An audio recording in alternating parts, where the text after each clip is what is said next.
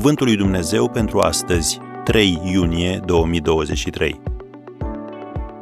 Oprește-te și gândește-te în liniște. Dumnezeu o va face să dăinuiască pe vecie. Oprire. Psalmul 48, versetul 8.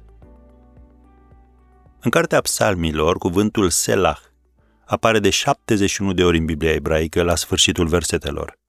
În versiunea Cornilescu, termenul este tradus oprire. Ce înseamnă?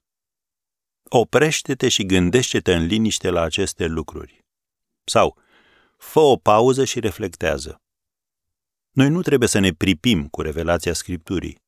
Nu putem să frunzărim superficial și să descoperim comoara ascunsă în ea. De aceea psalmistul a scris în psalmul 119 de la versetul 10, Te caut din toată inima mea, nu mă lăsa să mă abat de la poruncile tale, strâng cuvântul tău în inima mea ca să nu păcătuiesc împotriva ta. Am încheiat citatul. Când strângi cuvântul lui Dumnezeu în inima ta prin meditație și memorare, poți să te bazezi pe el când ai o anumită nevoie. Meditația înseamnă să-ți faci timp să reflectezi, să te oprești și să te gândești în liniște la el. E o metodă care a trecut testul timpului și pe care Dumnezeu a pus-o la punct pentru tine. El dorește ca tu să înveți să te rogi prin scriptură și să meditezi la ea, pentru că aceste practici te vor ajuta să experimentezi tot ce are El pentru tine.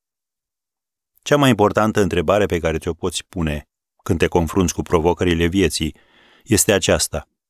Ce spune Dumnezeu despre asta în cuvântul său? De ce este atât de important să întrebi asta? Ascultă următoarele două versete și vei găsi răspunsul. Cuvântul tău, Doamne, dăinuiește în veci în ceruri. Psalmul 119, versetul 89. Și Cuvântul Dumnezeului nostru rămâne în veac. Isaia 40, versetul 8. Așadar, cuvântul lui Dumnezeu este voia sa. Când Dumnezeu l-a chemat pe Ieremia în lucrare, Ieremia a avut rezerve în privința abilităților sale.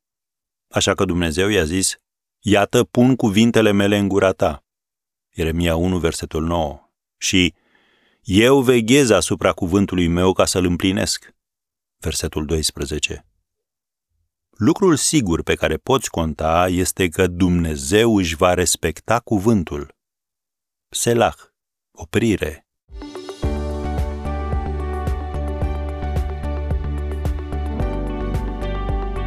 Ați ascultat Cuvântul lui Dumnezeu pentru astăzi, rubrica realizată în colaborare cu Fundația SER România.